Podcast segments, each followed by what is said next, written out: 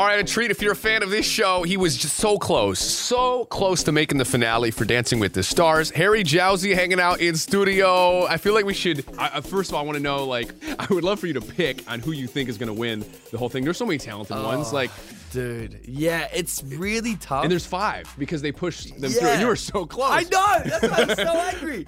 I, I remember when they announced all the people were safe. I looked over at Rylee. I'm like, I'm so sorry. Like, I'm so sorry. The fact that we were one week away from the finals is crazy. But the people to win it, because it's a Len Goodman Mirrorball Trophy, so I think it has to be like they have to be a little bit more serious and like the Mm. Right. people have to be technical.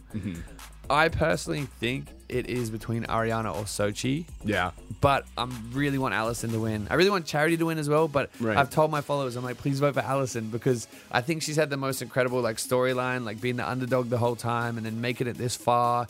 She's just the sweetest, most lovely person on the planet. Totally. But I, but I think Xochitl is just way more technical and than all of them, and I think she's so. uh, Who knows? It's gonna be really tough. I just hope that they could all win.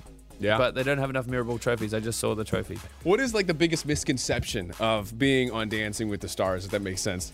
I think the biggest misconception is how much work goes into it. Mm-hmm. Like I remember when I came off the show, and um, and then I'd see the next week and the next dance, and I'm like, I forgot how much like these guys are dancing every single day for four hours a day, Mm. sometimes more. Like when we did the team stuff, we were there for like eight hour days, like just nonstop dancing.